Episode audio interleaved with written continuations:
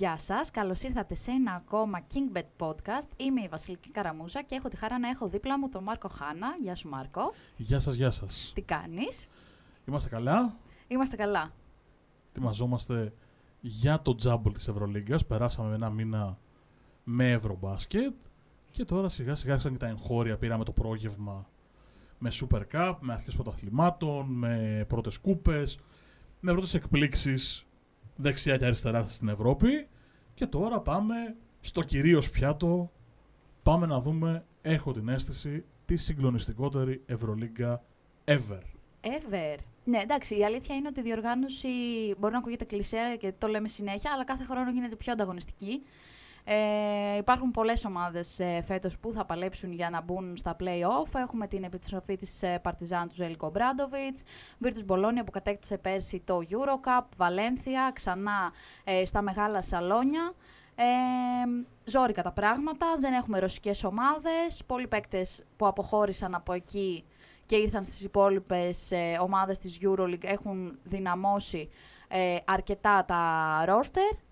Ε, θες να πάμε με ένα πρώτο σχόλιο για τα δικά μας εδώ, για δύο αιώνιους, πριν ξεκινήσουμε τα γενικότερα; Ναι, το γενικό σχόλιο είναι ότι θα συμφωνήσω μαζί σου στο κομμάτι ότι πλέον το δεύτερο επίπεδο της Ευρωλίγκας, δηλαδή αν βγάλουμε τους πλούσιους της παρέας, ε, Εφές, ε, Μπαρτσελώνα, Ρεάλ, που είναι οι τρεις που για μένα είναι τα τρία μεγάλα φαβορή, πάντων, τα δυόμιση μεγάλα φαβορή, θα το πιάσουμε πιο κάτω αυτό, γιατί είχαμε μια διαφωνία εκτός αέρα από τη Βασιλική γι' αυτό. Ναι.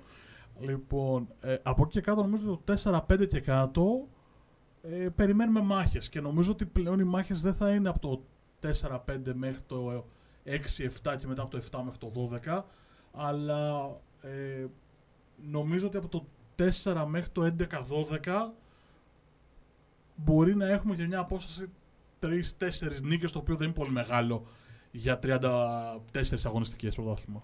Ναι, συμφωνώ μαζί σου. Ε, πρώτη αγωνιστική ξεκινάμε με ζόρια για τις ελληνικές ομάδες. Ναι, Παναθηναϊκός Ρεάλ και Μπαρτσελόνα Ολυμπιακός αστερίσκος. Για να κάνουμε και τη γέφυρα για τους δικούς μας. Ναι. Ε, για τον Ολυμπιακό το πρόγραμμά του είναι ζώρικο στο ξεκίνημα. Δηλαδή έχει Ρεάλ, έχει Μπαρτσελόνα, έχει παιχνίδια που είναι, έχει νομίζω μια Μπασκόνια, έχει ζώρικα μάτς στο ξεκίνημά του. Για τον Ολυμπιακό όμως αυτό δεν είναι απαραίτητα κακό. Και μάλιστα για να το δέσουμε και στοιχηματικά, πιθανώς ο Ολυμπιακός να είναι μία από τις καλές επιλογές όταν τις πρώτες 5-6 αγωνιστικές θα δίνει τα outsider, όπως στη Βαρκελόνη Ναι. την Παρασκευή. Γιατί ο Ολυμπιακός έχει το μεγάλο πλεονέκτημα ότι είναι μια ομάδα ε, κομμένη, στημένη και έτοιμη. Έκανε προσθήκες μόνο θέσεων κατ' ουσίαν. Ναι. Δεν αλλάζει τρόπο παιχνιδιού, το είδαμε και στο Super Cup. Είναι μια ομάδα έτοιμη και ειδικά μετά το Ευρωμπάσκετ που επιβαρύνει ακόμα περισσότερο τη χημεία των ομάδων, ίσως ο Ολυμπιακός να είναι ευνοημένος που τα μάτς που δεν έχει σημαδέψει ως νίκες, γιατί κακά τα ψέματα κανείς δεν έχει σημαδέψει να πάει στη Βαρκελόνη για να κάνει διπλό. Ναι, ελάχιστες ομάδες. Όχι καμία, μα, δηλαδή ούτε η ΕΦΕΣ πιστεύω ότι μπορεί να πάει στη Βαρκελόνη και να πει πάω να κάνω διπλό. Εντάξει, θεωρητικά μπορεί να το πει, αλλά ναι, είναι μετρημένες στα δάχτυλα. Δηλαδή, Ναι, άντε να είναι αυτή και η Ρεάλ μέχρι εκεί. Ακόμα και έτσι όμως, αν χάσει η Real την Barcelona στη Βαρκελόνη, δεν λες. Θα την ψάχνει αυτή τη νίκη στο τέλος. Ναι. Άρα λοιπόν είναι εντός προγράμματος. Για τον Ολυμπιακό λοιπόν το ότι έχει εντός προγράμματος παιχνίδια, εντός προγράμματος θεωρητικά ήττες τόσο νωρίς, ίσως να του κάνει και καλό. Στην αντίπερα όχθη, στην ανάποδη ανάγνωση του νομίσματος, το ότι ο Παναθηναϊκός έχει θεωρητικά όχι τα μεγαθύρια στις πρώτες αγωνιστικές, είναι παγίδα. Γιατί το να παίξεις, ας πούμε, στην αρχή με την Άλμπα και τον Ερυθρό Αστέρα και να στραβοπατήσεις, μπορεί να σου στοιχήσει στη συνέχεια. Είναι ακριβώς όπως όπως ακριβώς το είπες, δεν μου χρειάζεται να το πω, ψάξουμε περισσότερο. Είναι η άλλη πλευρά του ίδιου νομίσματος. Ο Παναθηναϊκός που έκανε πολλές αλλαγές και μάλιστα δομικές αλλαγές, δεν άλλαξε παίχτε του δεύτερου rotation ή οριακά του πρώτου. Οριακά άλλαξε όλους τους παίκτες. Οριακά άλλαξε όλο το roster. ναι, Δηλαδή, βασικά. Νέντοβιτς, Παπαπέτρου, οι απουσίες τους είναι κομβικές και πρέπει κάποιος να μπει στα παπούτσια τους. Αλλαγή προπονητή, Βασικό. ξεκάθαρη αλλαγή μπασκετικής φιλοσοφίας, θα το συζητήσουμε και πιο κάτω. Άρα για τον Παναθηναϊκό τα πρώτα μάτς το ότι είναι εντός ή εκτός εισαγωγικών must win Ναι, δεν τον βοηθάνε. ναι, είναι αλήθεια αυτό. Παρότι είναι βατά. Ναι, Αν τα πάρει κανείς να του πει thumbs up, πάμε για, πάμε, για πάμε το καλά. έβδομο. Ναι, αλλά αν τα χάσει αυτά θα δημιουργήσει τριγμούς και μουρμούρα. Τα γνωστά. Ναι, ξέρετε, τα τι γνωστά, τα γνωστά. Δεν έχουμε και πολύ υπομονή εδώ στην Ελλάδα. Τα έχουμε, τα έχουμε δει, τα έχουμε πει πολλές φορές. Ε, θες να πιάσουμε αιώνιους; Ναι, ναι, όταν προχωράμε Ωραία. έτσι όπως έχουμε πάει. Ωραία, ναι. Από πού θες να ξεκινήσουμε; Ξεκινήσουμε από τον Ολυμπιακό που κατέκτησε μόλις και το, το Super Cup. Ναι, την πλακέτα αυτή, το ε, πολύ όμορφο τρόπο, ένα έτσι. Το οποίο είναι λες και. έχει Μεγάλο. τρακα- Ναι, μεγάλο λες και έχει τρακάρει με τα λίκα. δηλαδή το είχαν βάλει σε μια προθήκη, πέρασε τα λίκα, του έδωσε μία και το, το μάζεψε λίγο προς τα μέσα. Εντάξει, έχει και αυτό το, το, τη χάρη του, ρε παιδί μου, ναι, το έχει την στυλ πλάκα του. του. Έχει την πλάκα του. Ε, ναι, εντάξει, αναμενόμενη η νίκη του Ολυμπιακού, γιατί όπως είπες και εσύ, ε, έχει τον ε, βασικό του κορμό από πέρσι, έχει ίδιο προπονητή, έχει ξεκάθαρη φιλοσοφία, έχει χημεία, έχει αυτοματισμούς, ε, έχει αναβαθμιστεί θεωρητικά σε κάποιες θέσεις, δηλαδή η αποχώρηση του Ζαν Σάρλ και του Μάρτιν με, τις αντικαταστα- με, τις, ε, ε, με την αντικατάσταση μάλλον από Μπολομπόι και Μπλακ είναι αναβάθμιση. Ναι, ο Μάρτιν είναι καλύτερος pick and roll παίχτης. Στην επίθεση δηλαδή δεδομένα έχει μεγαλύτερα ποσοστά ευστοχίας αλλά και περισσότερο ρεπερτόριο κινήσεων, ειδικά στα κεντρικό pick and roll που είναι το ψωμοτήρι του Σλούκα. Ναι. Απ' την άλλη όμως ο Μπόλον Boy επειδή είναι πάρα πολύ δυναμικός, άρα μπορεί να μην έχει μεγάλο ρεπερτόριο, αλλά τελειώνει τις φάσεις με δύναμη πάνω από τη Στεφάνη και είναι σίγουρα πολύ καλύτερος αμυντικός, είναι upgrade. Τώρα για τον Ζαν Σαρλ και τον Black μένει να φανεί. Οκ, είναι δευτερεύον ρόλος. Ε, Ναι. ναι. είναι, θεωρητικά είναι upgrade. Το upgrade του Ολυμπιακού το σημαντικό είναι στο 4 Ναι. με όλο το σεβασμό και, την... και τα κούντο στο Γιώργο Πρίντεζη. Η τελευταία του χρονιά ήταν πάρα πολύ καλή για την ηλικία του και για το, Το ρόλο που και είχε. για το ρόλο που είχε, αλλά ο Πίτερς και νεότερος είναι και πραγματικό stretch for είναι. Ναι, είναι διαφορετικά τα, τα χαρακτηριστικά τους, παρότι είναι η ίδια θέση, είναι τελείως ε, διαφορετικοί παίκτες. Δηλαδή, ο Πίτερς δεν θα κάνει αυτά που έκανε ο Πρίντεζης, δεν θα παίζει ας πούμε, με πλάτη στο καλάθι, αλλά θα μπορεί να απειλεί κι αυτός από την περιφέρεια μαζί με τον Βεζέγκοφ ή όταν ο ένας θα είναι στον πάγκο. Εδώ υπάρχει το εξής, για να πάμε και λίγο πιο βαθιά στην ανάλυση. Σε σχέση με πέρσι, ο Ολυμπιακός έχει χάσει πώς τα παιχνίδι. Ναι, Δηλαδή και ο Ζανσάρ μπορούσε να πάει αυτό που λέμε ε, πλάτη-πλάτη μέχρι κάτω. Ο Πρίντες φυσικά ήταν μάστερ. μάστορας, ήταν από τα καλύτερα τεσσάρια σε αυτό τον τρόπο παιχνιδιού τα τελευταία 20 χρόνια. Και ο Ολυμπιακός έβαλε στη μηχανή του δύο παίκτες που παίζουν από ελάχιστος καθόλου με πλάτη. Μμ. Απ' την άλλη, βέβαια, δεν νομίζω ότι το παιχνίδι του coach Μπαρτζόκα όλα αυτά τα χρόνια στηρίχθηκε ποτέ στο παίζω με πλάτη με το 4. Ναι. Στηρίχθηκε στο έχω ένα πεντάρι 7 footer, Μουσταφα Φαλ, ο οποίος μου κάνει αυτή τη δουλίτσα. Οπότε είναι ok. Για τον Ολυμπιακό υπάρχει ένα κλειδί, το οποίο είναι ο Κέιναν, Κάναν, Κέινον. Όχι, μη μου τα αλλάζεις. Βρείτε- Φτάνει. Βρείτε, βρείτε κάτι και πείτε το. Κέιναν. Με σωστή έτσι, αμερικάνικη προφορά. Ε, πικάρανε μικρόφωνα, πικάρανε πυκνοτές, πικάρανε όλα. Στο post αυτά. λοιπόν, ε, αυτός είναι το κλειδί του. Αν μπορεί να κάνει καλύτερα αυτά που έκανε ο Ντόρση. Η αλήθεια είναι ότι το ξεκίνημά του δεν έχει πείσει τους ε, φίλους του Ολυμπιακού ε, και έχει υπάρξει λί- λίγη γκρίνια γιατί περιμένανε πολλά από αυτόν με το καλημέρα. Ε, θεωρώ ότι είναι καλύτερος αμυντικός από τον Ντόρσεϊ. Από τον Ντόρσεϊ του πρώτου εξαμήνου στον Ολυμπιακό πέρσι είναι σίγουρα καλύτερος αμυντικός. Από τον Ντόρσεϊ του play-off και του Final Four μένει να φανεί. Οκ, το ακούω. Ε, ναι, θα είναι πολύ σημαντικό το πόσο γρήγορα θα βρει τα πατήματά του και θα αρχίσει να τα βάζει και αυτός από την περιφέρεια για να βρει ψυχολογία. Αυτή είναι, Οψόμεθα. αυτή είναι η κωδική. Η κωδική λέξη είναι αυτό που είπες. Το να βρει πατήματα. Γιατί το μπάσκετ του Γιώργου Μπαρτζόκα είναι τέτοιο που πρέπει να αφομοιωθείς από το σύστημα για να βγεις και αυτό δεν μπορεί να γίνει ούτε καν σε μία προετοιμασία. Γίνεται συν το χρόνο, ειδικά σε παίχτες που είναι ε, κλατς, που είναι σουτέρ, που, είναι, που φτιάχνουν για την πάρτη τους. Δεν είναι παίχτε που βγαίνουν από το σύστημα. Ο Πίτερς θα μπορέσει να ενσωματωθεί πολύ πιο γρήγορα Ναι. από ό,τι θα ενσωματωθεί ο Κέιναν. Πώς είπαμε, Κέιναν. είπαμε. Κέιναν. Κέιναν, μάλιστα. Εντάξει, και Ό,τι κάνα πείτε. να τον πεις δεν θα Ό,τι σε πείτε. παρεξηγήσει Δεν κανένας. χαλάω Αλλά χατήρια. ναι. Ε, κοίτα, να σου πω κάτι. Αν ήταν και όλοι οι παίκτες στο 100% από το, από το καλημέρα, από την πρώτη μέρα της σεζόν, εντάξει, θα ήταν και λίγο αφύσικο. Η αλήθεια είναι. Ναι, ναι, δεν το συζητώ. Ε, μαζί σου 100%. Ε, πάμε και στην αντίπερα όχθη που τα είπαμε έτσι λίγο. Ο νέος προπονητής στον Παναθηναϊκό, Ντέγιαν Ράντονιτς. Τελείως διαφορετική φιλοσοφία από του Πρίφτη και από του Βόβαρ στο τέλος της σεζόν.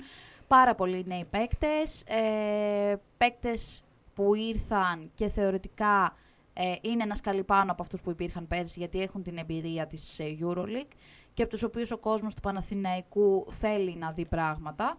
Τα οποία σε αυτά τα δύο πρώτα παιχνίδια του Super Cup δεν φάνηκαν ιδιαίτερα. Ε, ειδικά δηλαδή από το Μάριος Γκριγκόνης που θεωρητικά είναι η καλύτερη μεταγραφή που έκανε ο Παναθηναϊκός ε, το καλοκαίρι. Η εικόνα του στο τελικό του Super Cup δεν είναι αυτή που, που περιμένουμε. Είχε 0-9 εντός παιδιάς. Εντάξει, δεν θα γίνεται κάθε μέρα αυτό. Διότι να εδώ πέρασε ένα ευρωμπάσκετ που για όλους τους Ναι. αθλητές είναι δύσκολο η αποφόρτιση και η επαναφόρτιση τους σε ένα παιχνίδι.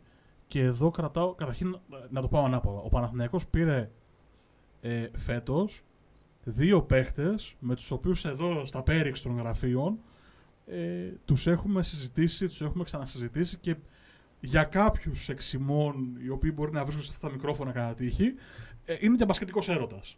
Δηλαδή ο Πονίτικα και ο Γκριγκόνης.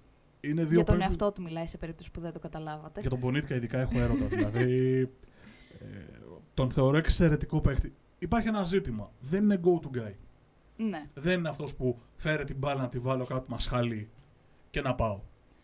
Μ, Ναι. Κοίτα, θεωρώ ότι ο περισσότερος κόσμος έχει στο μυαλό του την εικόνα του Πονίτικα που είδαμε στο φετινό Ευρωμπάσκετ με την Πολωνία που έκανε και το θαύμα και βγήκε τέταρτη και και και. Αυτός ο Πονίτικα, με τον Πονίτικα που έχουμε δει τα προηγούμενα χρόνια στην EuroLeague, γιατί δεν είναι κανένας ουρανοκατέβατος παίκτης, τον έχουμε ξαναδεί στο υψηλότερο επίπεδο, δεν έχει πολύ μεγάλη σχέση. Δηλαδή, άλλα πράγματα έκανε στη Zenit, ας πούμε, και άλλα πράγματα έκανε στην Εθνική Πολωνίας και ενδεχομένως κάτι άλλο θα κάνει στον Παναθηναϊκό. Ναι, δεν διαφωνώ. Συμφωνώ απολύτως μέχρι εδώ. Η, η σκέψη μου είναι ότι ο Πονίτικα είναι ένας φανταστικός παίχτης. Ε, έχω πολύ μεγάλη εκτίμηση και στον Γκριγκόνη. Τον θεωρώ ε, παίχτη εκπληκτικής οικονομίας και για να το πάμε και στοιχηματικά θα τον ψάχνω μέσα στη χρονιά να είναι πάνω από το 50%, να βάζει πάνω από 2-3 τρίποντα. Δηλαδή, όπου τον βρούμε εκεί, θα το συζητάμε και μέσα στη χρονιά. Απλά δίνω τα tips στα πρώτα για να έχουμε μια εικόνα. Ε, θα, το, θα το κυνηγάμε τέτοιου τύπου στοιχήματα, αν είναι σε καλές αποδόσεις, γιατί ε, είναι παίχτη οικονομία. Αυτό το 0 στα 9 που λες είναι πολύ λογικό. Ο Παναθηναϊκός είναι μια ομάδα νεοσύστατη, κατ' ουσίαν. Ε, ψάχνει ρόλους, ψάχνει τρόπους και έχει και έναν προπονητή ο οποίος είναι πάρα πολύ καλός αλλά παίζει ένα πάρα πολύ συγκεκριμένου τύπου μπάσκετ Μμ. το οποίο για να αφομοιωθεί θέλει διάθεση, θέλει ενέργεια που αυτοί που ήρθαν από το Ευρωμπάσκετ δεν την έχουν ακόμα και θέλει προσήλωση. Ε, εντάξει, το πρόβλημα του Παναθηναϊκού νομίζω ότι είναι στον ελληνικό κορμό, διότι πέραν του Γιώργου Παπαγιάννη δεν υπάρχει άλλος παίκτης top επίπεδου. Ε, είναι στοίχημα η παρουσία του Γιώργου και του Παναγιώτη Καλαϊτζάκη. Από τα πρώτα επίσημα παιχνίδια, τα οποία είναι πολύ λίγα μεν, αλλά μπορούμε να βγάλουμε κάποια έτσι πρόωρα συμπεράσματα, είδαμε ότι Ματζούκας και Χουγκάζ δύσκολα θα έχουν ε, ρόλο, τουλάχιστον στα ζόρικα παιχνίδια βλέπουμε Ολυμπιακό στην Ελλάδα και στη EuroLeague στα περισσότερα μάτς. Ε, περιμένουμε να δούμε ότι θα τουλάχιστον σ- σταδιακά θα αρχίσουν να παίρνουν περισσότερο χρόνο στην ε, Basket League με σκοπό και αυτή κάποια στιγμή να είναι μέλος του, μέρος μάλλον του rotation. Ε, οπότε περιμένουμε πολλά από τους ε, ξένους. Ε, πολύ σημαντική η προσθήκη του Nate Walters που δεν έπαιξε τώρα στο, στο Super Cup και φάνηκε η απουσία του. Ε, είναι playmaker, δηλαδή μετά από δύο χρόνια ο Παναθηναϊκός θα έχει playmaker και αυτόν και τον Paris Lee λιγότερο, αλλά οκ. έχει κανονικούς κουμανταδόρους. Έχει δύο παίκτες οι οποίοι θεωρούνται point guard και μάλιστα ο Walters είναι πολύ καθαρά και pass first παίκτης, οπότε είναι δεδομένο ότι φεύγουμε από τη λογική του Νέντοβιτς ή ακόμα και του Μέικον που νομίζω το συζητήσαμε και πέρσι ότι δεν είχε λογική ο Μέικον να πηγαίνει στο ένα, δεν είναι του παίχτη και φάνηκε στην πορεία της σεζόν ότι δεν μπορούσε να το υποστηρίξει. Ε, αυτά σε πρώτο σχόλιο για τους αιώνιους. Λοιπόν, Τα έλεγες. πάμε τώρα λοιπόν εδώ. Πάμε. Να, να δούμε τον ελέφαντα στο δωμάτιο. Ναι, για πάμε. Εγώ ρωτάω, εσύ απαντάς. Οκ. Που έλεγε και μια παλιά σειρά. Λοιπόν, Ολυμπιακός είσοδο στα playoff. Ναι, 1-15. Όχι 5. Καμία αξία. Καμία αξία, αλλά θα πω ναι. Ναι. Αν με ρωτάς, ρε παιδί Ε, μου. ε, αυτό. Ωραία. Ωραία. Παναθηναϊκός είσοδο στα play-off. Ναι 3,75. Όχι 1,25. Δικαιό. Ε, δίκαιο. Ε, δεν είναι στις ε, ομάδες φαβορή για είσοδο στα play-off. Και εντάξει, δεν θέλω να το πω από τώρα, αλλά πολύ φοβάμαι ότι δύσκολα θα μπει στην οχτάδα. Ωραία. Θα σου πω μετά ποιες οκτώ ομάδες πιστεύω Α, έχεις ότι κάνει θα το είναι. οκτάδα. Ναι. Α, μαγευτικά. κάνει. Μαγευτικά, μαγευτικά. Λοιπόν, ακριβής αριθμός νικών κανονικής περίοδου. Θες και ακριβή τώρα. Εδώ σε θέλω τώρα. Εντάξει, να πάω να παίξω 6 νούμερα στο Τζόκερ. Καλύτερα. Καθίστε ήσυχοι, κυρία μου. Καθίστε λίγο ήσυχοι. Εδώ, να τα συζητήσουμε. Να κάνουμε κουβεντούλα. Πάμε, ναι. Στοιχηματικό podcast. Είμαστε, πρέπει να κάνουμε κουβεντούλα. Βεβαίως. Ακριβώς για ό,τι βλέπουμε. Ξε- Κερδίζω χρόνο για να βρω πού είναι ο Παναγενικό Ναι, στο Ολυμπιακός. κατάλαβα. Το έχω καταλάβει έτσι. Λοιπόν. Ε, Ολυμπιακός 18 plus νίκες. Αυτό που κοιτάς είναι Παναθηναϊκός. Από πάνω είναι Ολυμπιακός. 18 πλάς νίκε. Πού είναι, πού είναι, πού είναι ο Ολυμπιακός. 18 νίκες 6,5. Ακριβώς πάνω το 50%. Ναι. Με διόρθωσε ο Νέαρ, έτσι. Αχ. Δεν ξέρω που έχει μπλέξει. Ε, ήθελα απλά να σε καθοδηγήσω. ε, ναι. 18. Μία πάνω το 50%. Με δεδομένο ότι συζητάμε για την πιο δύσκολη Ευρωλίγα που έχουμε δει. Ναι. Κοίτα, αν ήταν over 17, θα σου λέγα ναι. Over Τώρα- 17, καταλαβαίνω ότι δεν θα πες το πάνω από ένα 55, ένα, σα- ε, Ναι. ένα 50, δηλαδή. Τώρα που μου λες ακριβώς 18, δεν μπορώ να σου το πω με, με τα βεβαιότητας. Μπορεί να είναι και παραπάνω. Εγώ λέω ότι ένα πολύ ωραίο fan bet είναι Ολυμπιακός 21 νίκες, 5,5. Ναι. Δηλαδή τα βασικά εντός και 6 διπλά. 6 διπλά. 6-7 διπλά. Ναι. Ότι δηλαδή δεν θα χάσει κανένα παιχνίδι εντός, όπως δηλαδή πήγαινε πέρσι. Είπα 6-7 διπλά. Οκ. Για μέτρα τις ομάδες, να Ναι. δεις. Έχω βάλει και κάτι ήττες μέσα. Έχει βάλει. Γιατί έχει έχουν βάλει. έρθει κάτι αστέρες στο Ναι. ΣΕΦ και έχουν κάνει κάτι, κάτι παράξενο. Ε, εντάξει, ναι. Ε, Πάντα συμβαίνουν αυτά, οκ. Εντάξει, ο Ολυμπιακός σε εκείνο το διάστημα είχε τα προβλήματα του κορονοϊού, είχε, είχε ζητήματα. Ναι, εντάξει. Ε, ναι, μου αρέσει αυτό το 21. Το ακούω. Παναθηναϊκός 12 νίκες, να τα αφήσω. 12.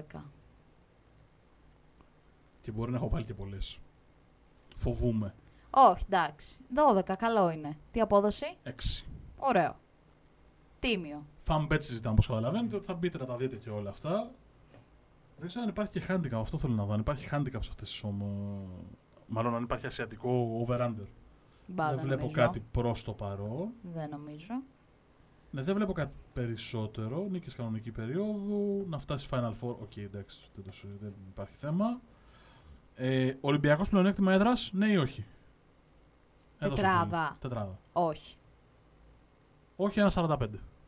Ε, δεν μου κάνει. Δεν σου κάνει. Εντάξει. Είπα να πω. Ναι, όχι, εντάξει, καλά έκανες και ρώτησες, αλλά όχι. Δηλαδή, εσύ θα τον τοποθετούσες στην τετράδα; Δεν ξέρω, δεν απαντώ. όχι, φιλαράκι, δεν πάει έτσι. Δεν θα τα απαντάω εγώ στα δύσκολα. Ε, νομίζω ότι ο Ολυμπιακός θα είναι στο 4 με το 6. Πιο κοντά στο 6 από ότι στο 4, αλλά με απόσταση τριπλές ισοβαθμίες, διπλές, διαφορές. Οκ. Να το πω ανάποδα. Θεωρώ ότι ο Ολυμπιακός, η Μιλάνο, η Φενέρ είναι τρεις ομάδες που είναι πάνω κάτω στο ίδιο επίπεδο μαζί με την Μπαρτσελώνα που για μένα είναι ο άγνωστος Χ της παρέας. Οκ. Να την κάνουμε τη γέφυρα για τους υπόλοιπους. Ναι, ε, θες να σου πω την οχτάδα μου, ας πούμε, τώρα έτσι που το πήγες. Για να δω την Γιατί μας οχτάδα έχεις σου. πει έξι ομάδες ήδη εσύ. Για να δω την Άρα οχτάδα είναι σου. σε... Κοίτα, όχι απαραίτητα με αυτή τη σειρά που θα τα πω, αλλά κάπως έτσι, με μικροαλλαγές ας πούμε τώρα ένα πάνω, ένα κάτω. Για να σε δω. Ρεάλ. Εφές. Στο 1-2. Πιστεύω. Εφές νομίζω ότι είναι τσίτσο, δηλαδή εάν φτιάξεις μια ομάδα σου του K και πεις ότι θα πάρω και ένα cheat, να κλέψω ένα παίχτη από κάποια ομάδα για να τον βάλω στην Εφές να γίνουμε ωραίοι, πας και παίρνεις τον Glyburn όπως έκανε η Εφές Ναι. και είσαι κούκλος. Ε, Grand favori για μένα η Εφές. για κατάκτηση, για πρώτη στην κανονική διάρκεια. Για, για Για κατάκτηση. Ο Αταμάν δεν, κάνει- δεν τον νοιάζει σε κανονική περίπτωση. Ναι, εντάξει. Ε, ναι, ε, θα σου πω όμως παρένθεση εδώ σε αυτό που είπες. Πολύ, πολύ σημαντική η προσθήκη του Ζίζιτς. 100%. Άλλος έρωτας αυτός. Και αυτός, Ναι, ναι, και πώς αυτός. έρωτες έχεις Ε, το παιδί έχω μου; μεγάλη καρδιά. Καρδιά αγκινάρα. λοιπόν, ναι. Ρεάλ Εφές. Μπαρτσελώνα. Χωρίς σχολείο ακόμα. Σου είπα δεν είναι ακριβή η κατάταξη. Σου λέω τις 8 ομάδες που θα είναι στην... Ωραία. στις πρώτες θέσεις, που θα μπουν στα playoff. Αρμάνι, Ναι. Μονακό, Ας πούμε ναι. Ολυμπιακός, Ναι. Φενέρ. Ναι. Και 8η θέση έχω δώσει Βίρτους. Κάτσε γιατί μου χτυπάνε στα ακουστικά ότι έχουμε τηλέφωνο από Βελιγράδι. Περίμενε κάποιος που πήρε από Βελιγράδι. Ναι, κι όμως. Θα το βγάλει ο γραμμή, θα το απαντήσεις εσύ. Ε, ναι, για βγάλε. θα ήθελα να μιλήσω με τον κύριο Ζέλικο, δηλαδή αν μας κάνει αυτή την τιμή, εγώ να το απαντήσω. και να αλλάξω και γνώμη, δηλαδή, άμα μας πάρει τηλέφωνο, δεν έχω πρόβλημα. Τον άφησες έξω τόσο στεγνά. Δυσκολεύτηκα, Σε είδα. αλλά θεωρώ ότι η Virtus έχει καλύτερο ρόστερ. Ο, ο Ζέλικο είναι ο Ζέλικο, δεν, δεν το συζητάμε. Εντάξει τώρα, δεν συγκρίνεται με κανέναν από τους υπόλοιπους προπονητές που υπάρχουν στην Ευρωλίγκα από τη στιγμή που δεν υπάρχει και Λάσο. Αυτή τη στιγμή. Δηλαδή, οκ, ο Αταμάν έχει πάρει δύο κούπες back to back, αλλά δεν είναι Ζέλικο, μην τρελαθούμε. Για συνέ- συνέχισε το συλλογισμό Ε, και θα, σε- θα, θα, το- θα απαντήσω. Αλλά η Virtus θεωρώ ότι έχει πολύ καλύτερο ρόστερ. Δηλαδή η Παρτιζάν πέρα από Πάντερ, Παπαπέτρου, κάπου εκεί νομίζω κλείνω. Έχεις πει δύο παίκτες πρώτης γραμμής, ε; Ε, ναι, αυτό, ότι μετά δεν έχει άλλο παίκτη πρώτης γραμμής. Έχει πολλούς νεαρούς παίκτες που θα είναι στοίχημα το αν θα τις βγουν. Δηλαδή, ας πούμε, πιστεύω ότι ο Βούκτσεβιτς θα πάρει πολύ χρόνο συμμετοχής φέτος. Ε, αλλά δεν ξέρω, δηλαδή δεν με πείθει εκ πρώτης όψεως. Θα τη διεκδικήσει την οκτάδα η Παρτιζάν, αλλά δεν ξέρω αν θα καταφέρει να μπει. Άντε πες ότι για την Παρτιζάν έκανα παύση για να μπορέσω να το σκεφτώ λίγο. Άντε πες ότι για την Παρτιζάν την άφησες έξω. Και είναι την κακομοίρα του Μακάμπη, τίποτα; Ε, ναι, κοίτα, είχα μια συζήτηση με τον Νίκο, ε, τον Κουτσαρίνη, επ' αυτού. Ε, δεν εμπιστεύομαι τον Κάτας, από αυτά που έχουμε δει στο, στο top επίπεδο από αυτόν, ε, από τη θητεία του δηλαδή στον Παναθηναϊκό. Και επίσης είναι και αυτή μια ομάδα που άλλαξε στη θέμελα, έκανε 10-11 μεταγραφές, κάτι τέτοιο. Ε, οπότε δεν ξέρω κατά πόσο θα μπορέσει να ρολάρει τόσο γρήγορα. Ε, συν του ότι και ας πούμε σε μονάδες έχει κάποιους καλούς παίκτες, αλλά κανέναν που να είναι top of the top. Δηλαδή, οκ, με εξαίρεση ας πούμε τον Brown που προέρχεται από τρομερό ευρωμπάσκετ και μπορεί να μπει με αέρα στη σεζόν κλπ. Ο Baldwin Μυαλοφυγόδικος, είναι πάμε. ο Baldwin. Οκ, ξέρεις ότι θα σου δώσει κάποια πράγματα, αλλά δεν είναι ο παίκτης που στα δύσκολα, ας πούμε, θα κουβαλήσει την ομάδα στους ώμους του. Ε, ναι, δεν ξέρω. Δεν με πείθει πάρα πολύ. Ωραία. Λοιπόν, πάμε τώρα να, να τον ανακεφαλαιώσουμε. Με τις έξι συμφωνώ. Ποιες είναι οι δύο που δεν συμφωνείς; Η Δεν Virtus. συμφωνώ με τη Μονακό. Δεν συμφωνείς με τη Μονακό; Όχι. Όχι. Όχι. Οκ. Έχω την αίσθηση ότι θα είναι και στο 9. Οκ. Εντάξει, θα είναι ψηλά όμως. Θα το, θα... Είναι αυτό που λέμε, από το 5 μέχρι το 12 μπορεί να ένας τραυματισμός. Ναι. Μια νίκη στο όριο. ε, ένα κακό φορμάρισμα. Τώρα αυτά που λέμε είναι όλα επί χάρτου έτσι. Δηλαδή, Ναι, εντάξει. στο δικό μου το power ranking τέλος πάντων που είναι και πολύ της μοδός Έτσι. και το χρησιμοποιώ εσχάτως και μ' αρέσει. Έτσι. Έχω πιο ψηλά και την Παρτιζάν. Ε, δεν μπορώ να ξεγράψω την Bayern. Είναι αποδυναμωμένη, το ξέρω. Αλλά κάθε χρόνο τέτοια εποχή συζητάμε ότι το Τρινκέρι Ναι. έχει μια αποδυναμωμένη Bayern και τελικά κάνει μια. Έχουμε ε, πάνω από 21, δεν είμαστε; Καλά θυμάμαι. Ηλικιακά. Ηλικιακά. Ε, ναι, το, Ωραία. εδώ και Φτιάχνει, αρκετά λοιπόν, χρόνια. Φτιάχνει λοιπόν μια κολοπετσωμένη ομάδα η οποία δεν Τι νιώθει. λεξιλόγιο. Τη γλώσσα. Ένα επίπεδο, σας παρακαλώ, κύριε Χάνα, να κρατήσουμε ένα επίπεδο. λοιπόν, φτιάχνει πάντα λοιπόν τέτοιου τύπου ομάδες για να μην το ξαναποβλέπεις. Ναι. Θα μπορούσες να πεις απλά σκληροτράχυλη. Έλο. Σκληροτράχυλο ήταν ο Καλιτζάκης. οι ομάδες, Λύσαξε ρε παιδί μου σήμερα με τον Καλιτζάκη. οι ομάδες του Τρικέρι κολοπετσωμένες. Πάμε παρακάτω. Άντε πάλι. Πάμε παρακάτω. Έχουμε βάλει δύο Ισπανικές όταν παίζουν ε, και μπασκότ και Βαλένθιες. Ναι, δηλαδή το ότι μου βάλες την Bayern πάνω από τη Βαλένθια. Όχι, όχι, δεν είπα ότι τη βάζω από πάνω. Στο, στα δικά μου τα power rankings, ξαναλέω, είναι έξω η Μονακό, οριακά έξω η Virtus και Μέσα βάζω η μέσα την Partizan. Παρτιζάν και τη Μακάμπη που θα αλλάξει προπονητή τον Νοέμβριο. Και ποιον θα πάρει; Θα βρει κάποιον. Όχι, φιλαράκι μου, δεν πάει έτσι. Γιατί δεν υπάρχουν πολλοί διαθέσιμοι top προπονητές. Αν πάρει το Λάσο, Α πούμε, αλλάζει η κουβέντα. ας πούμε, που θα κυκλοφορεί ελεύθερος. Αλλάζει η κουβέντα. Εκεί αλλάζουν τα πράγματα. Εγώ σου μιλάω με τα, με τα δεδομένα που ισχύουν τώρα. Λοιπόν, Τούτη οι τη δύο, στιγμή. οι δύο τουρκικές, οι δύο ισπανικές Ραλ Μπαρσελόνα, η Μιλάνο, ο Ολυμπιακός είναι η έξι μου. Οκ. Τώρα τις συμφωνούμε. θέσεις βρέστες. Ναι.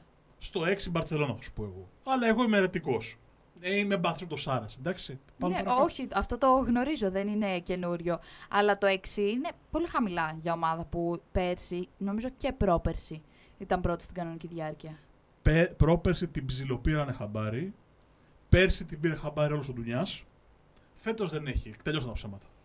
Οκ. Εάν δεν αλλάξει τρόπο παιχνιδιού η Μπαρσελόνα, παίζει ένα μπάσκετ στην καλύτερη των αρχών του 2000, Να. δηλαδή δύο δεκαετίες πίσω, ε, όχι. Οκ. Το σέβομαι. Ειδικά έτσι όπως έχουν δυναμώσει οι υπόλοιποι. Δηλαδή της έκανε ζημιά η Γκραν Κανάρια στην πρεμιέρα του, της ACB, χτυπώντας τη ακριβώς εκεί. Ναι. Θα παίξεις από μέσα προς τα έξω πάρα πολύ ωραία, εγώ θα κλείσω μέσα, άμα τα βάλεις κέρδισες. Ναι, εντάξει. Και Οκ. δεν κέρδισες. Και δεν κέρδισες. Α, συμβαίνουν και αυτά. δεν, δεν με πείθει εμένα αυτή η Μπαρτσελώνα. Κρατάω μια επιφύλαξη να τη δούμε στο ρολάρισμά της, γι' αυτό λέω, εγώ λέω ότι ξεκινάει από το 5 και βλέπουμε αν θα πάει ανωδικά, γιατί έχει ένα playmaker το οποίο είναι ένα playmaker που μπορεί να μοιράσει 16 assist σε knockout ευρωμπάσκετ. Ναι. Σύμφωνα με τον κύριο του δεν ήταν 16, βέβαια ήταν 14. Αλήθεια, αυτό Ναι. χάσα κάπου. Έτσι, αυτό. το είπες στη... ή στη συνέντευξη τύπου, στις δηλώσεις τέλος πάντων που έκανε μετά τη συνέντευξη τύπου, γιατί άργησε εκείνη τη μέρα να ξεκινήσει η συνέντευξη τύπου. Και αφού κάναμε δύο ερωτήσεις στα αγγλικά, μας τον δώσανε τον coach έξω να του μιλήσουμε εμείς στα ελληνικά, εκεί στη μεικτή ζώνη. Ναι, σε κάποια από τις δύο φάσεις το είπε ότι πρέπει να έχει γίνει κάποιο λάθος στη στατιστική από το βίντεο που είδαν, δηλαδή ότι ήταν λιγότερες. Δεν θα σου Αλλά πω εντάξει, τι ψέματα. 16-14, Ναι. μικρή η διαφορά. Δεν θα σου πω ψέματα, τε- επειδή τα μάτια της Εθνικής τα είδα λίγο on the edge of my seat που λένε και οι- Ναι. οι Αγγλοσάξονες. Δεν πολύ είχα στατιστικά στα χέρια Λογικό, μου. λογικό. Και τελειώνει το μάτς και αφού έχουμε ηρεμήσει. Μάλλον εκεί μετά το τέταρτο φάουλ του Βέστερ υπάρχει λίγο να ηρεμώ και να καταλαβαίνω ότι οκ, θα περάσουμε. Ε, εκεί βγάζω το κινητό και τσεκάρω λίγο στατιστικά να δω τι έχω κάνει, τι έχω χάσει, γιατί περίμενα και ένα στοίχημα που είχαμε δώσει εκείνο το βράδυ. Τέλος πάντων, Δεν έχει σημασία. Ε, Παραλήρημα μόνος του. Βλέπετε, εγώ δεν απαντάω, δεν, δεν συμμετέχω στη συζήτηση. Καλά, συμμετείχες τότε. Άστο. Α μην το συζητήσουμε τώρα. λοιπόν. Και τσεκάρω 16 αστέλω πότε τη Ναι. μοίρασε; Και εγώ δεν, δεν το πήρα χαμπάρι κατευθείαν. Η αλήθεια είναι. Κλείνω την παρένθεση τη παρένθεση, την παρένθεση, ο παρένθεση. Για μένα εκείνη η Μπαρσελόνα. Αν θα είναι στο, στο 5-6 ή αν ο Τωράν θα μπορέσει να τη φέρει στο level που πρέπει. Τον Καλάθη δηλαδή τον διέλυσε πέρσι. Ναι. Του πέρασε χαλινάρια που δεν θα έπρεπε. Ειδικά ο Σάρας που ήταν ένας παίκτη που έπαιζε με την ελευθεριότητα του πνεύματός του. Δηλαδή, ναι. άστον. Οκ, ναι, τα έχουμε ξανασυζητήσει αυτά, οπότε δεν θα, θα εντρυφήσω περισσότερο εκεί πέρα. Και αφού είπαμε λοιπόν για τις οκτάδες και είπαμε και για μια προσθήκη της ε, Μπαρτσελώνα, θες να πούμε λίγο κάποιες μεταγραφές που έχουμε ξεχωρίσει; Ναι, για να στο κλείσω, Παρτιζάν να μπει στα play-off, Ναι, δίνει καλή απόδοση. 3,75, το πήρα και έφυγα. Και τις Virtus πρέπει να είναι λίγο κάτω από το 3. Virtus, δεν με βοηθάει αυτή η οθόνη, 2 και 35. Άρα και οι 2,35. στοιχηματικές ε, συμφωνούν μαζί μου, την έχουν πιο ψηλά. Τι- Ναι. Το θεωρούν πιο πιθανό. Πιο πιθανό. Δηλαδή. Ναι. Δεν ξέρω τώρα αν αυτό είναι καλό που συμφωνώ με τις στοιχηματικές εταιρείες, αλλά ναι, οκ. Ξαναχτυπάει το τηλέφωνο, να ξέρεις, το ακούω στα αυτιά μου. και όσο, όσο, το, όσο το υποτιμάς, τόσο, τόσο γίνεται κόκκινος. Δεν, δεν τον υποτιμάω φυσικά, εννοείται τώρα. Εγώ είπα ότι ο καλύτερος προπονητής στην Ευρώπη. Δηλαδή, τι άλλο να πω, γυναίκα. Αλλά Ωραία. το για, θέμα είναι πώς θα παίξουν οι παίκτες. Για να το ανακεφαλαιώσουμε. Κράτα μου μια επιλογή. Virtus. Virtus οκτάδα. Ναι. Ωραία. Εγώ παίρνω Παρτιζάν οκτάδα Οκ.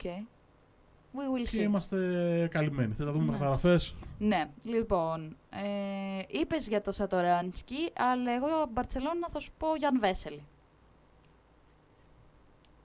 Δεν θα διαφωνήσω. Δεν, όχι, δεν θα διαφωνήσω. Μην διαφωνήσεις. Ωραία. Ε, Εφές, εντάξει, είπαμε για Κλάιμπερν και για Ζίζιτς. Μακάμπι το είπαμε για τον Μπράουν. Νομίζω αυτή είναι η καλύτερη μεταγραφή που, Σωστά. που έκανε. Ε, Κέβιν Πάγκος στην Αρμάνη. Η Αρμάνι, επειδή. Να, η Αρμάνι είναι για πρώτη φορά φέτος, μετά από μια τριετία, που δεν τη συζητάμε καθόλου. Ενώ πάντα την είχαμε, ξέρεις, κάπου εκεί 3, 4, 2, μην πεις φίνα. Φέτος είναι λίγο κάτω το ραντάρ. Και είναι καλύτερη από πέρσι. Ναι, σίγουρα είναι καλύτερη από πέρσι. Πήρε Πάγκος, πήρε Βόκτμαν, πήρε Μίτρουλόγκ, ε, πήρε Μπιλι Μπάρον. Μπίλι Μπάρον έρωτας, ξέρεις πιανού. Του Κοτσαρίν. Ναι, ναι, Νίκος Ναι, ναι, Σωτάρης, το- το Μιλάμε ξέρω. ότι. Το γνωρίζω, το Πιστεύω ότι γνωρίζω. τους στέλνει ερωτικά γράμματα. Καμία σοβαρότητα σε αυτό το podcast. Ε, Μα συγχωρείτε γι' αυτό. Ε, Άλεκ Πίτερς είπαμε Ολυμπιακό. Μάριο Γκριγκόνης είπαμε Παναθηναϊκό. Τζάναν Μούσα, Ρεάλ Μαδρίτης. Που λένε. Το δηλώνω. Δεν θα κάνω το λόγο που παίρνει το πουλέν. Θα το αφήσω στην άκρη. Άστο. Πουλέν και στο χωριό μου το έκανα. Πάμε. Καμία σοβαρότητα σε αυτό το podcast. Ξαναζητάω, συγγνώμη. Πάμε παρακάτω. ε, ναι. Πέρσι έκανε τρομερή σεζόν στην Πρεογκάν. Στο προηγούμενο πέρασμά του στην ε, Ευρωλίγκα με την ΕΦΕΣ πέρασε και δεν ακούμπησε, δεν αγωνίστηκε σχεδόν καθόλου. Είναι πολύ μικρός εξάλλου ηλικιακά, οπότε είναι και κάπως λογικό. Ε, μου αρέσει πολύ, πάρα πολύ θα έλεγα. Μπορεί και να είναι ο X Factor της Real. Τολμώ να πω. Τόσο πολύ; Τόσο πολύ. Γιαμπουσέλε θα 'λεγα εγώ ότι θα είναι ο ο X Factor της Real, αλλά οκ. Ναι, το ακούω. Ναι, Γιαμπουσέλε θα κάνει αυτά που έκανε και πέρσι. Ξέρουμε τι θα κάνει. Εννοώ κάποιον που θα πάει να δώσει το κάτι παραπάνω. Οκ. Ε, εγώ στο μυαλό μου το X Factor το έχω ο παράγοντας τον αφαιρείς και έχεις πολύ σοβαρό πρόβλημα. Ναι, οκ. Ο Γιαμπουσέλε είναι αυ- αυτή η περίπτωση Ναι. και πιθανώς και δεν ξέρω τι θα γίνει το Ντεκ ή οτιδήποτε. Ναι. Ε, να δούμε αν θα γυρίσει τελικά και ο Καμπάτσο. Τρομερά πράγματα. Τρομερά πραγματικά. Σέρχι, ναι, πολύ, πολύ, πολύ, πολύ, πολύ σημαντική ε, επιστροφή. Αν και δεν είναι στην πρώτη νιώτη ο Τσάτσο. Ε, 8-9 λεπτά τον θέλεις. Το θες περισσότερο; 10. Εντάξει, και λίγο παραπάνω δεν με χάλαγε. Αλλά ναι, η, η εμπειρία που φέρνει και η ηρεμία και ε, δεν ξέρω κι εγώ τι άλλο, βάλτε ό,τι θέλετε εκεί πέρα. Ε, εντάξει, δεν έχει καμία σχέση με το ότι ας πούμε πέρσι η Real είχε Ερτέλ που δεν έπαιζε και Nigel Williams Goss που εντάξει, τι- δεν συγκρίνεται τώρα με τον Τζάτσο, μην τρελαθούμε. Προσπαθώ να, να, να δω πού θα οδηγήσει όλο αυτό. Ναι, οκ, ο- οδηγεί σε μια τσατσιάδα δηλαδή. σαν ναι, πράγμα. αυτό, Οκ, απλά μαζί ήθελα σου. να αποθεώσω, δεν είναι. Μαζί σου, μαζί σου, είμαι, μαζί σου. Είμαι. Ωραία. Ε, για κάνα ρούκι θες να μας πεις, ας πούμε, που να έχεις ξεχωρίσει. Ξέρεις ποιο είναι το πρόβλημα με την Ευρωλίγκα; Και είναι το μοναδικό μειονέκτημα της διοργάνωσης ότι δεν είναι ιδιο... σπανίως ρούκι Θα κάνουν που δεν είναι ο Λούκα Ντόντσιτς, έτσι δηλαδή. Ναι. Που δεν είναι Καλά, από τα δεν μεγαλύτερα. είπαμε τώρα να έρθει κάποιος να σου πάρει την Ευρωλίγκα μόνος του. Είπαμε ένα ρούκι που απλά θα ξεχωρίσει. Ναι, δηλαδή έχει ξεχωριστό μπιτάτζα, ας πούμε. ε, ε, Έχουμε τέτοια πράγματα. Εντάξει, ας πούμε ο Κόμπο πέρσι. Α, εσύ ψάχνεις ρούκι ακόμα και σε μεγάλη ηλικία. Εγώ πήγαινα στα 18 χρόνια, 19 χρόνια. δεν πήγαινα Όχι, εκεί. εννοώ πρωτοεμφανιζόμενους ε, στη EuroLeague. Δεν μπορώ να σκεφτώ. Δηλαδή, συνήθως αυτά μου έρχονται, ξέρεις. Ναι, μπαμ. ή σου έρχεται ή μετά, αν το ψάχνεις, Ναι. δυσκολεύει. Οπότε Εγώ δεν... έχω τρεις. Α, και τρεις κιόλας. Ναι. Για να σε δω. Λοιπόν, Μην του Σέμιο λέω. Τζελέγε. Ναι, οκ. Μήτρου Λόγκ δεν θα σου πω γιατί αφενός είναι τραυματίας και θα χάσει το, τις πρώτες δύο εβδομάδες τη σεζόν. Που οκ, μπορεί και να μην λέει τίποτα αυτό. Ε, αφετέρου δεν θα σου πω γιατί η Αρμάνη έχει πολύ μεγάλο ρόστερ και δεν ξέρω αν εξ αρχής θα έχει πολύ μεγάλο ρόλο στη EuroLeague οκ. ή αν θα παίζει πολύ περισσότερο δηλαδή στο Ιταλικό πρωτάθλημα. Το ακούω. Ε, Σέμι Οτζελέγε λοιπόν θα σου πω στην ε, Virtus που έρχεται έτσι από το NBA και που στα πρώτα του δείγματα γραφής ήταν πάρα πολύ καλό, ήταν MVP στο Super Cup στην Ιταλία. Ξεκίνησε έτσι πολύ δυναμικά. Μου αρέσει. Ίγκνας Μπραζντέικις θα σου πω στη Ζαλγκίρις. Α, έχεις απόλυτα δίκιο. Τον είδα στο Ευρωμπάσκετ. Ναι. Και τον είδαμε στο Ευρωμπάσκετ, οπότε έχουμε μια πρόσφατη εικόνα. Και η Ζαλγκύρης φέτος δεν είναι για πολλά πολλά, οπότε Αυτό δεν συζητήσαμε. Κάτσε κατά. ε, Πάμε, πάμε αυτό γιατί έχω κι άλλη ιδέα. Πάμε, πάμε, όχι κι άλλη ιδέα, όχι, με τρομάζει. Ε, ναι, η Ζαλγίρις λοιπόν δεν είναι για πολλά πολλά ούτε φέτος, θα πω εγώ. Ε, οπότε ο Μπρεσδέκης μπορεί να ξεχωρίσει σαν τη μίγα μες στο γάλα. Τον Μπραζδέκη τον είδα σε ολόκληρο μάτς με τους Σλοβαίνους που πήρε τον Ντόντσιτς Μμμ. και μου έκανε τρομερή εντύπωση τα πόδια του, δηλαδή η ταχύτητα που μπορούσε να αλλάξει κατεύθυνση στα Ναι. πόδια του στην άμυνα και να βρει ρυθμούς και να κυρίως να περιορίσει τον Ντόντσιτς, δηλαδή πολύ σημαντικό παράσημο, έστω και για ένα παιχνίδι. Ε, επιθετικά είναι πολύ τίμιο. Συμφωνώ απολύτως. Μου διέφυγε, έχεις απόλυτα δίκιο. Ε, ε, ε, εκεί θα ποντάρω. Ωραία, εκεί θα ποντάρεις. Και μια άλλη ακόμα επιλογή έχω κρατήσει.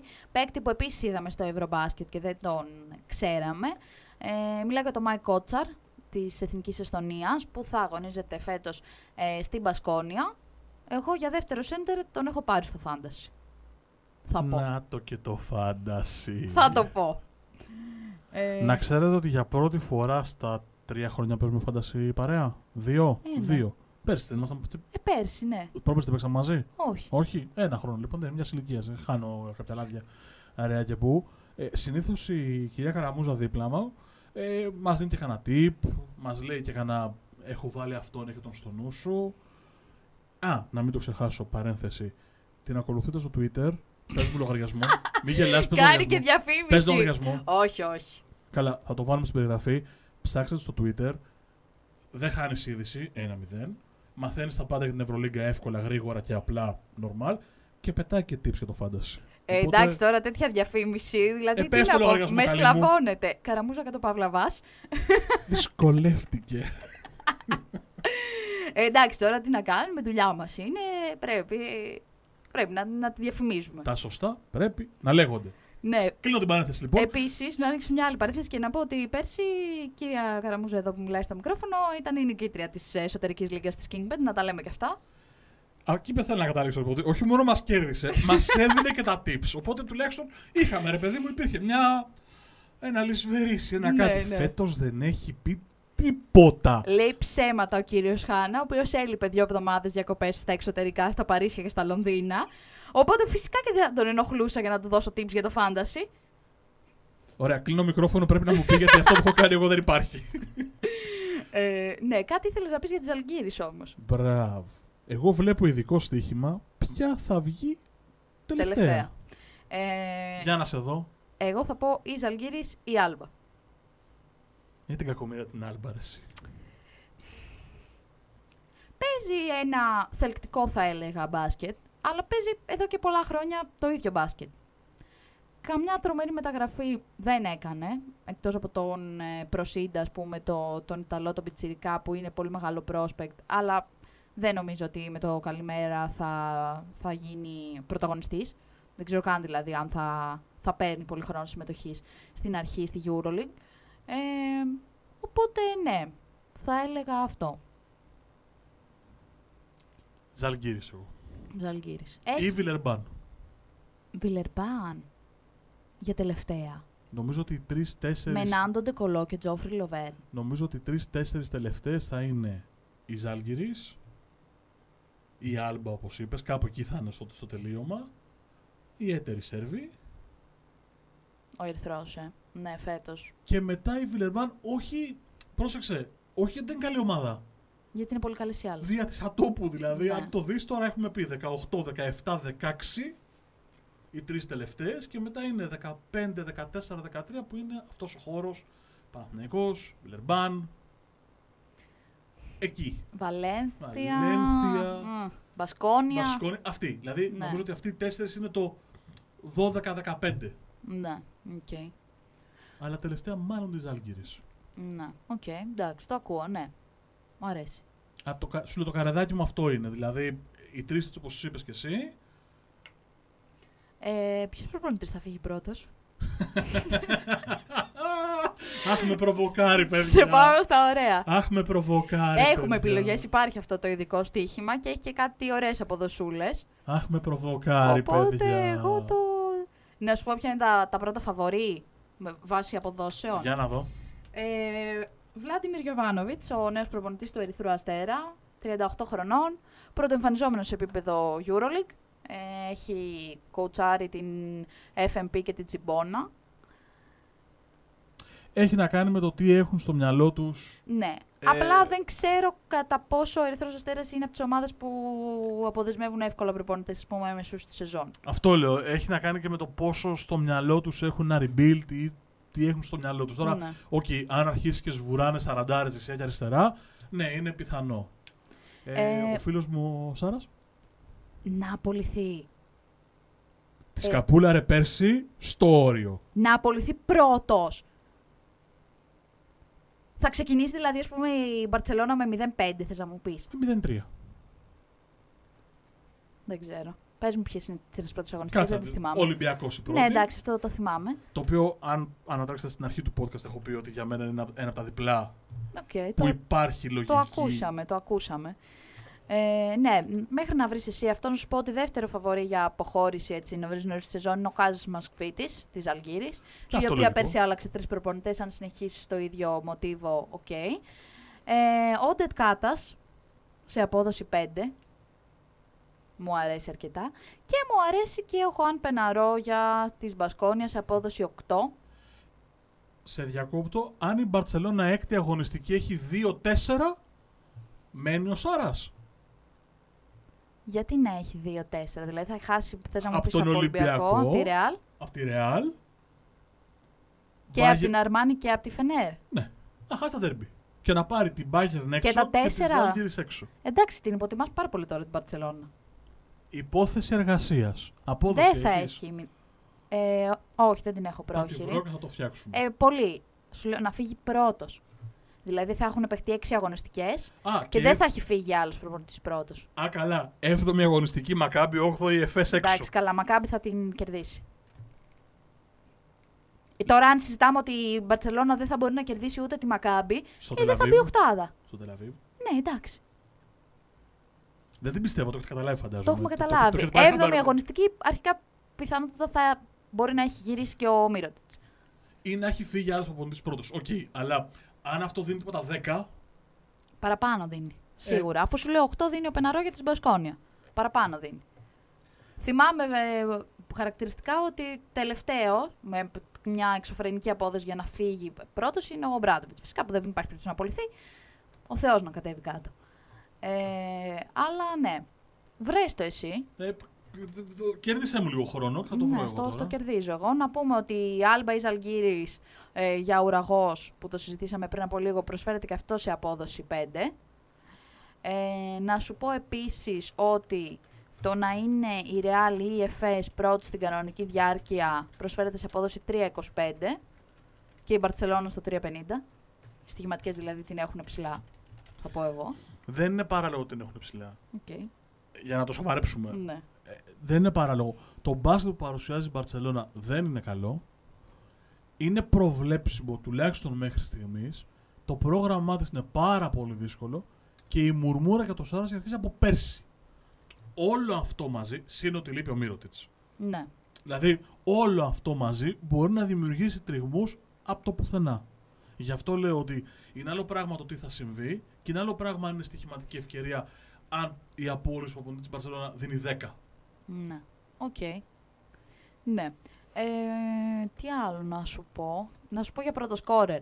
Για πες με πρώτο σκόρερ. Ποιον θα σου ερχόταν, επειδή μου στο μυαλό μας, λέω ποιος ήταν ο πρώτο σκόρερ φέτος στην Ευρωλίγκα; Βεζέγκοφ, Πρώτο σκόρερ. 20. Σε όλη την... Όχι μεσόωρο, νομίζω. Συνολικό... Α, ε, πρέπει να είναι. Σύνολο πόντων. Ναι. Δεν είναι Ε, μέσος όρος, ναι, σίγουρα. Ε, παίζω Βεζέγκοφ, μπορεί να παίξω ντεκολό, αν υγιής. Βιλερμπάν, πάρα πολλές μπάλες. Μμ. Ο φίλος σου εκεί στο πριγκιπάτο δεν ξέρω τι θα κάνει. Αυτός είναι το πρώτο φαβορή. Θα σου Ναι. πω σε απόδοση 6-10. Η Ευρωλίγκα είναι ένα πρωτάθλημα το οποίο επειδή είναι πάρα πολύ μεγάλο και πάρα πολύ σκληρό, δεν είναι πολύ εύκολο να βρεις τον πρώτο σκορ. Δεν είναι το Ευρωμπάσκετ Ναι, εντάξει. που ήταν πιο μαζεμένο και μπορούσαμε να βρούμε αστέρες που μπορεί να βγουν.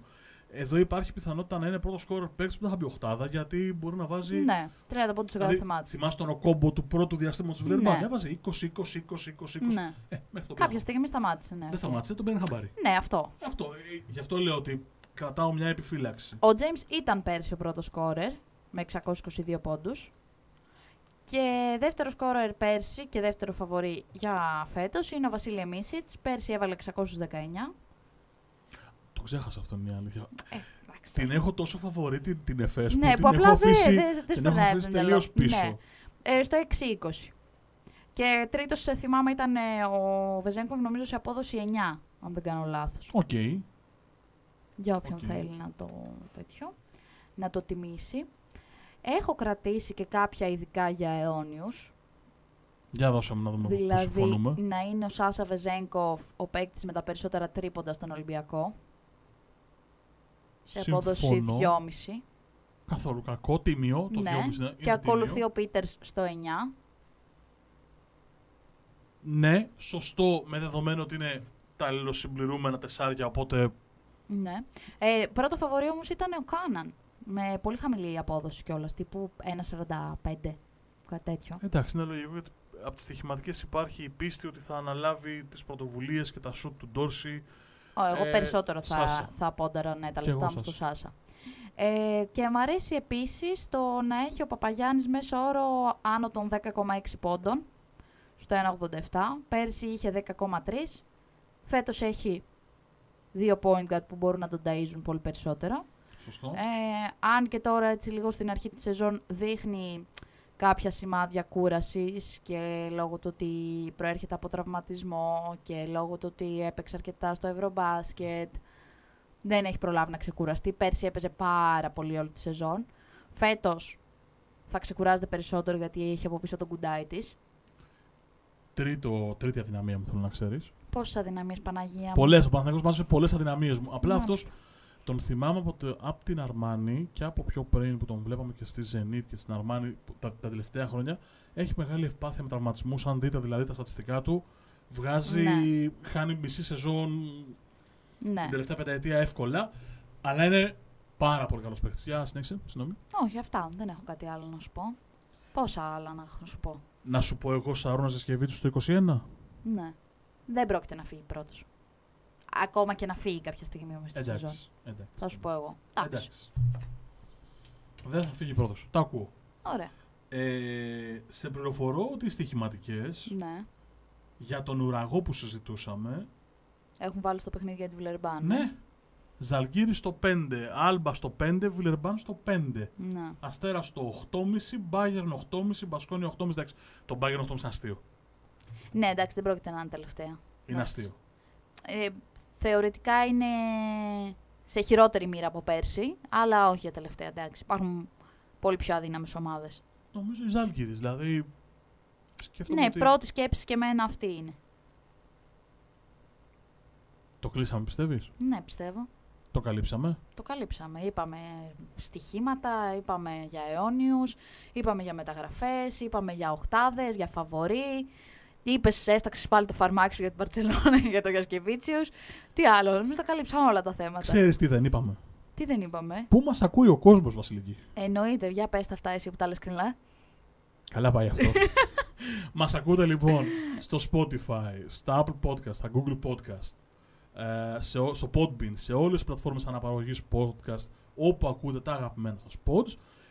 γράφετε KingBet, βρίσκετε το ωραίο λογότυπό μας, το οποίο είναι και σε σκούρα χρώματα dark mode όπως πρέπει και ακούτε όλα τα επεισόδια όλων των συντακτών του kingbet.net με τελευταίο αυτό για την Ευρωλίγκα που ξεκινάει σε πολύ πολύ λίγες ώρες. Μέρες, καλέ, τι ώρες; Εντάξει, έχουν μείνει 96 ώρες, ωραία. Okay. Α, θα μετράμε ώρες, ώρες, λεπτά, Ευρωλίγκα. λεπτά, εντάξει, Ευρωλίγκα, ναι. Ευρωλίγκα. Ευρωλίγκα είναι αυτή. λοιπόν, σας ευχαριστούμε πάρα πολύ που μας ακούσατε. Ελπίζουμε να μας ακούσετε και τις επόμενες φορές που θα τα πούμε, γιατί η σεζόν μόλις ξεκίνησε. Ήμουν η Βασιλική Καραμούζα, είχα δίπλα μου τον Μάρκο Χάνα. Μέχρι την επόμενη φορά. Να είστε καλά. Γεια σας.